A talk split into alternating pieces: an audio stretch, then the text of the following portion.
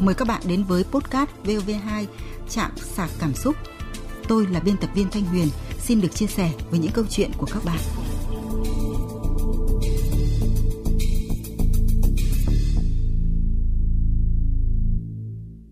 Xin chào các bạn. Các bạn thân mến, không gì buồn hơn là sống trong gia đình mà phải chịu sự gậy lạnh của người thân và còn buồn hơn nữa khi đó lại chính là người đã đẻ ra mình. Làm thế nào để cải thiện mối quan hệ đó và làm thế nào để cuộc sống của mình được thoải mái hơn luôn là chăn trở của những người vô tình bị vướng vào tình cảnh này. Hôm nay, tôi và vị khách mời của chương trình cùng các bạn thính giả sẽ trao đổi nội dung này qua một câu chuyện cụ thể. Vâng, xin chào nhà văn Uông Triều ạ. Cảm ơn anh đã tham gia chương trình cùng chúng tôi và hy vọng là với những trải nghiệm của mình thì anh sẽ có những lời khuyên hữu ích cho nhân vật hôm nay ạ. À, tôi cũng hy vọng có thể à, góp một cái phần nào đấy giải quyết những cái tình huống nào đó. Vâng, à, trước hết thì xin mời nhà văn Uông Triều và các bạn chúng ta cùng nghe lại câu chuyện của nhân vật. Năm nay em 17 tuổi là chị cả trong nhà. Dưới em còn một đứa em trai kém 3 tuổi. Em sinh ra trong một gia đình có bố mẹ đều là công nhân. Cuộc sống không thiếu thốn nhưng cũng chẳng dư giả. Năm em 5 tuổi, bố em vào Nam làm việc trong công ty liên doanh với nước ngoài. Một năm sau, nghe nói công việc cũng dễ kiếm tiền. Tiền lương cũng cao hơn ở quê nên mẹ em cũng theo bố vào trong đó. Em ở với ông bà ngoại từ đấy. Thời gian dài đằng đẵng, chỉ có Tết nhất bố mẹ em mới về nhà.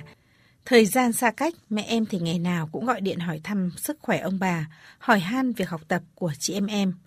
Còn bố, số cuộc điện thoại gọi cho chúng em chỉ đếm trên đầu ngón tay. Thời gian nói chuyện không bao giờ kéo dài 3 phút. Em thấy tủi thân vô cùng, luôn nghĩ bố không còn nhớ mình nữa, nhưng rồi lại tự ăn ủi rằng do bố bận. Thế rồi ngày đoàn tụ cũng đến. Năm 2020, dịch Covid xảy ra, công ty bố mẹ em làm việc không có đơn hàng. Bố mẹ em quyết định trở về quê nhà. Ngày ra sân bay, em tặng bố bó hoa hồng và bảo chúc mừng gia đình mình đã được đoàn tụ. Tưởng bố sẽ vui, nhưng không. Bố nhìn đi một góc khác, cười khẩy một cái, quệt tay, làm cho hoa rơi xuống đất. Cuộc sống khi gia đình sum họp có nhiều thay đổi. Nếu trước đây bố là người bố chuẩn mực, là người đàn ông của gia đình, yêu thương vợ con hết mực, thì bây giờ bố đã khác. Bố chỉ biết những cuộc làm ăn lớn. Bố mơ tưởng có ngày làm ông chủ, ngồi đếm tiền. Mẹ em không đồng ý. Mẹ đòi viết đơn ly hôn thì bố đập kính suýt nữa văng vào đầu em, rồi đổ xăng dọa đốt cả nhà. Bố bảo, dù có mất con cái, cũng không đau bằng mất tiền. Bố nói một câu khiến tim em tưởng chừng đang có một nhát dao cứa vào. Tao muốn bóp chết mày ngay từ bé. Từ đó mỗi lần em nói gì, bố cũng cho là thách thức. Bố và em không thể tâm sự với nhau, vì mỗi lần em chủ động tâm sự, bố cũng chỉ tiền. Chuyện làm ăn của bố đến bây giờ đã gần một năm, vẫn chưa đâu vào đâu. Hiện tại bố đi xa, một hai tháng mới về nhà một lần. Mà đi thì không sao, về nhà em và bố lại cãi nhau. Hai chị em dù ốm nặng đến mấy, bố cũng mặc kệ. Có lần, mẹ em bị viêm xoang, ho cả đêm không ngủ được. Bố chẳng những không động viên được câu nào mà còn nói. Không ngủ được thì cho người khác ngủ với chứ. Tết vừa rồi, các bác ở xa đến chơi khen em. Dạo này lớn xinh quá rồi. Bố em lại thêm nhát rào nữa. Không biết có phải con của mình hay không? Khi viết những dòng này, giữa bố và em vẫn có những rắc rối không thể gỡ. Ông bà em cũng đang tự ái bố em vì ông bà khuyên nhủ thì bố cãi rằng ông bà không có tiền thì không có quyền. Em phải làm sao đây?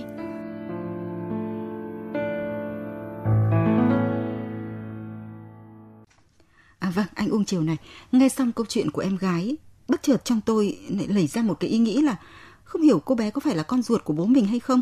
Tôi cũng là cái người cha của ba đứa con. Tôi cũng à. có một đứa con gái thì chắc tầm tuổi cô bé này. Con gái tôi đang học lớp 12 thì tôi cho rằng là cái xác suất mà cái cô bé này không phải là con gái của cái anh bố kia là rất ít. Vâng. bởi vì có cái sự khác biệt giữa đàn ông và đàn bà. Nghĩa là đôi khi tôi nghĩ rằng phụ nữ họ có những cái sự khoan dung và tha thứ hơn rất nhiều vâng. nghĩa là nếu xảy ra một cái tình huống mà ở phía người đàn ông thì cơ bản là người phụ nữ sẽ chấp nhận họ sẽ nhịn để cho gia đình yên ấm nhưng ở một cái tình huống tương tự mà đây ta cho rằng là rất nghiêm trọng là vâng. ta có thể đặt câu hỏi là à, đứa trẻ này có phải là con của anh ta không thì tôi nghĩ rằng là rất khó bởi nếu như ở cái tình huống đó thì tôi nghĩ rằng là khoảng 90% đàn ông mà ngay cả tôi thì sẽ rất khó chấp nhận cái chuyện đấy và chắc chắn phải xảy ra những cái điều lớn hơn ví dụ như xảy ra ly hôn hoặc là ít nhất là phải có những cái sự thật nào đấy được uh, bóc trần Vâng, vâng, cảm ơn anh Uông Triều. Với cái sự ờ, phân tích tâm lý đàn ông của anh Uông Triều thì ờ, có lẽ là tôi cũng sẽ gạt cái ý nghĩ là cô bé không phải là con ruột của bố mình và tôi cũng hy vọng là cô bé đang nghe chương trình cũng sẽ ừ, có suy nghĩ như tôi khi mà nghe cái lý giải của anh Uông Triều về ờ, tâm lý của những người đàn ông bây giờ. bác Lê Công Định có đồng cảm với cô bé và có viết trên fanpage của chương trình là khổ thân cháu mới tí tuổi đầu mà đã phải sống trong sự gảy lạnh nghi ngờ của người sinh thành ra mình người mà mình kính trọng nhất. Cháu hãy chia sẻ suy nghĩ của cháu với mẹ, xem sao, hai mẹ có mối quan hệ nào khác để bố cháu nghi ngờ. Sau khi hiểu chuyện, cháu hãy có phương án xử sự thích hợp. Giờ còn nhỏ, cháu cần phải cố gắng học hành, sau này lập thân lập nghiệp, không nên tranh luận điều gì với bố để cho bố cháu lại thể hiện thái độ không hay, làm cho không khí gia đình và mối quan hệ bố con cháu không tốt cháu nhé. Bác Vũ Thị Lịch ở Bắc Giang thì cũng đồng ý kiến với bác Lê Công Định. Ngợi gì hết. Gặp ông bố như vậy thì phải chịu. Đừng đối đầu với ông ấy là thiệt. Bác khuyên cháu cố gắng học hành tử tế để có công ăn việc làm không phụ thuộc vào ông ấy.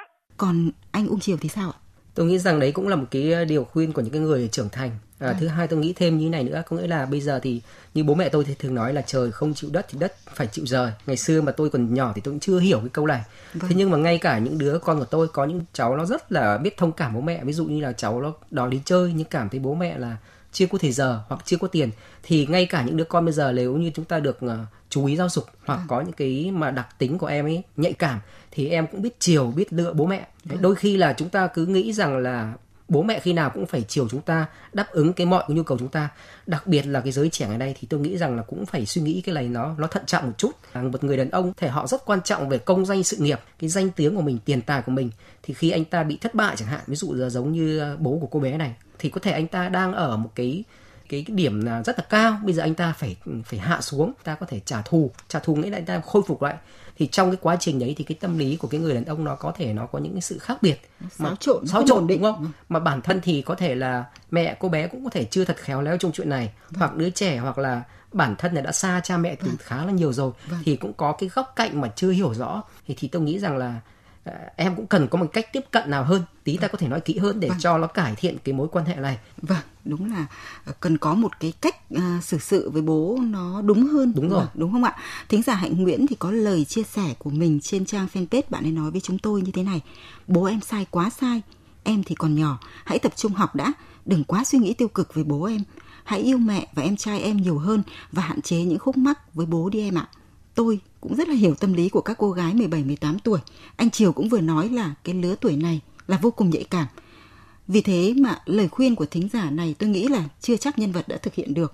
À, thực ra như vậy thì là tôi nghĩ là bạn cũng hơi trẻ một chút. Ví dụ như con gái tôi cũng tầm tuổi cô bé này thì tôi nói rằng là thậm chí có những việc mà con là con gái nhưng nếu con cảm thấy khó nói với mẹ thì con có thể nói với ba thậm chí là nếu con có người yêu thì con có thể nói với ba bởi vì ít nhất về mặt giới tính thì ba sẽ hiểu cái anh bạn trai của con hơn chắc chắn hẳn mẹ vâng. thứ hai bây giờ mà ta lại cảm thấy là coi như không có ông bố đó nữa mà vâng. quên ông ấy đi mà chỉ à, nghĩ đến mẹ và thương mẹ thì nó cũng tiêu cực bởi vì đây là vẫn là một gia đình về mặt pháp luật về mặt đạo đức về mọi cái đều xác quyết đây vẫn là một ông bố như vậy thì ta phải cải thiện thế này thì tôi xin mách nhỏ này người đàn ông họ họ rất muốn được che chở cho ai đó thành mình là anh hùng làm cái gì đó ở trong mắt uh, vợ trong mắt con vâng. à, mà bây giờ anh ta đang thất thế thì anh ta có những cái mặc cảm khó khăn nhất định. Thì thay vì là xa lánh người bố hoặc quên anh ta đi thì tôi nghĩ rằng là em lên nên động viên bố. Ví dụ như là có thể khen ngợi bố nhà trước đây bố tài giỏi nhỉ và con tin rằng là bố sẽ tiếp tục thành công trên cái việc này động viên uh, xoa dịu những cái nỗi đau tinh thần của bố. Bởi vì tâm lý thôi con gái chẳng hạn thì có thể chia sẻ cái mất mát khuyến khích bố hy vọng về bố. Thì hơn là coi như là ông ấy không còn nữa và xa lánh ông như vậy thì cái việc đó nó sẽ càng căng thẳng hơn. Thì em có thể chủ động là cải thiện cái mối quan hệ với người cha của mình. Bởi vì dù sao vẫn là cha của mình mình vẫn phải phụ thuộc ông đấy và cái tình cảm cha con ruột thịt thì không bỏ được. Vâng về một khía cạnh nào đó thì qua trải nghiệm của mình tôi thấy nhiều khi uh, phụ nữ có phần cứng rắn hơn đàn ông. Khi mà có những cái sự cố trong gia đình xảy ra thì nhiều khi người đàn ông lại dễ suy sụp hơn là phụ nữ. Uh, tôi cũng đã từng trải nghiệm cái điều đấy. Đúng là như nhà văn Uông Triều phân tích ấy, thì người đàn ông thì luôn luôn muốn là chở che cho những người phụ nữ những đứa con của mình. Tuy nhiên khi mà anh ấy có một cái thất bại nào đấy thì cũng rất cần có gia đình ở bên cạnh để uh, động viên an ủi hàng ngày chứ không phải là tạo một cái khoảng cách xa hơn. Trong câu chuyện này thì tôi cũng rất muốn có một cái nhìn khách quan về ông bố. Thì tôi thấy là ông ấy cũng là một người có nhiều điểm tốt chăm chỉ chịu khó muốn lo cho cuộc sống đầy đủ của gia đình và cũng khá là lãng mạn đấy chứ. Bằng chứng là cái việc ông ấy tặng hoa cho vợ nhân ngày sinh nhật ấy, cách đây khá vâng. lâu rồi ạ. Ừ. vâng anh thấy sao ạ? Thì tôi nghĩ như này này bản chất là cái ông bố này thì cũng chắc là cũng ngang tuổi tôi khoảng là u 40 hoặc trên. Thì các bạn phải nhớ rằng cái nửa tuổi ngày xưa đó là cái cách giáo dục ấy bao giờ khuyến khích là đàn ông không được yếu mềm. À, và có thể là anh ta trải qua những cái hoàn cảnh khó khăn về gia đình nghĩa là trước anh ta thổi bé thì đàn ông đôi khi là họ có một cái tính cách là họ hơi khô hơi cứng. Tất nhiên cũng có người tâm lý nhưng mà không phải ta đòi hỏi tất cả những người đàn ông người cha như thế thì cũng hơi khó. Thì chúng ta đừng nghĩ rằng đàn ông là là cái gì họ cũng chịu được đâu dạ. Cho nên vâng. ta cũng phải hiểu cái điều đấy thì ta thông cảm một phần và ta điều chỉnh cái cách quan hệ xử trí làm sao cho nó nó mềm dẻo. Vâng. À, rõ ràng là chúng ta vẫn không hiểu điều gì đã làm thay đổi một người đàn ông đã từng tuyệt vời như thế. À, thái độ của anh ấy với tất cả mọi người đều như vậy hay là chỉ riêng với con gái thì chúng ta cũng không được biết đúng không ạ? Liệu có phải là đồng tiền đã khiến anh ấy thay đổi? Cùng là đàn ông anh Uông Triều có thể phân tích kỹ hơn về tâm lý của ông bố giúp chúng tôi được không ạ? Ờ, ta, ta phải xét thêm một cái hoàn cảnh này nữa. Vâng. hoàn cảnh nhà môi trường nó rất quan trọng. Covid xảy ra có thể trước một số ngành nghề như là du lịch nhà dịch vụ à, hoặc là vận tải rất phát triển nhưng mà hai năm là rất nhiều doanh nghiệp phá sản. Thì dẫn đến là các doanh nghiệp phá sản thì những người làm trong các doanh nghiệp đó những người mà là chủ có thể trở nên trắng tay trong một cái phút chốc thôi. Kể mà cả ta, làm công ăn lương đúng rồi đúng rồi. hưởng rất nhiều anh ta không được cưỡng lại chuyện vâng. được đó. Thì ngay là cái việc đấy thôi. Thì có những người họ chuẩn bị tâm lý cho cái việc đó nhưng cũng có người không chuẩn bị tâm lý cho việc đó. Thứ hai nữa là có thể người ta có những người do cái tính cách họ quá kỳ vọng vào một cái gì đó. Nó có thể là đã phải hy sinh là gửi con cho ông bà để làm sao để tôi nghĩ rằng muốn tạo ra một cái sự nghiệp đúng không? Nhưng mà có thể lại không sự nghiệp. Ví dụ cái chi tiết mà cô bé mang hoa đến tặng bố thì tôi nghĩ rằng nó cũng ý tốt nhưng mà chưa chắc có tốt đâu bởi vì hoa là dành cho cái sự chiến thắng. Thế còn lúc đấy thì cần cái sự an ủi ôm bố là đấy, thì nó sẽ khác hơn. Thì đôi khi có thể một cái sự mỉa mai nghĩa là trong đàn ông đôi khi họ có nảy sinh những việc à ta là bị thua nhưng mà chúng mày lại chúc mừng. Đấy đôi khi là có những cái suy nghĩ mà phụ nữ cứ nghĩ rằng là điều đấy là đúng nhưng mà lại không đúng với đàn ông. Đó vâng. à, thì họ lại cho rằng là có thể là là mỉa mai thì sao? Nghĩa là bây giờ chồng bị uh, mất chức chồng bị gì đó à, thì bảo thôi anh ơi bây giờ anh càng nhẹ việc anh đi chơi với em chứ lúc đấy lại tặng một cái áo mới một cái áo hoa kể cả tôi tôi chắc chắn là nó không đúng không đúng một chút nào cả. Dạ. vì tâm lý vâng. nó sẽ khác nhau như vậy. Dạ tôi cho rằng cái nguyên nhân lớn nhất ở đây chính là cái sự thất bại trong cái công việc của anh ta vâng. thất bại trong tiền bạc vâng. và có thể anh ta nợ lần cho nên bây giờ anh ta tìm cách anh phải gánh cái chuyện đó vâng. bởi vì khi chịu cái áp lực như vậy đấy, và cộng với cái bản tính là cũng thiếu một cái sự mềm dẻo có thể là do giáo dục rồi cho hoàn cảnh gia đình vâng. và cũng do cái cách tiếp cận nữa dạ. thì nó dẫn ra một cái, cái điều mà nó hơi cứng nhắc như vậy vâng. và tôi nghĩ rằng chỗ này nữa thì bà mẹ cũng cần phải có một cái vai trò gì đó người mẹ cũng phải đóng một cái vai trò nào gì đấy để để hòa dịu cái mối quan hệ giữa cha con cũng như để xác quyết là đứa trẻ nó khỏi phải nghi ngờ về một cái gì đó mà nó cảm thấy rằng không phải là con của bố nó chẳng hạn vâng. thì ta cần phải có một cái lý do cho nó thuyết phục để hàn gắn cái mối quan hệ cũng như là cứu vớt cải thiện nó. Vâng điều anh Triều nói cũng là điều mà tôi rất là thắc mắc. Đó là cái thái độ của người mẹ của cô bé trước những mâu thuẫn của chồng và con gái mình như thế. Trong lá thư gửi tới chương trình thì em không nói chút nào về cái việc này cả. Khi mà bố em thốt ra câu nói không biết có phải con của mình hay không thì thái độ của mẹ em như thế nào? Hoàn toàn chúng ta không thể lý giải được điều này. Theo tôi thì hơn ai hết mẹ cô bé phải là người rõ nhất đúng, đúng rồi chính xác. Vâng và là phải là cái người để giải thích cho chồng con của mình đúng không ạ à, bác Bùi Văn Huynh ở thành phố Hồ Chí Minh thì muốn có cái sự tác động từ họ hàng tới người bố. Và bác ấy cũng khuyên ông bố bây giờ có thể là con nhà anh em bên nội để thuyết phục lại ông bố sống lại một cái nhân cách tốt đối xử với vợ con tốt giống như cái hồi mà ông mới xây dựng gia đình.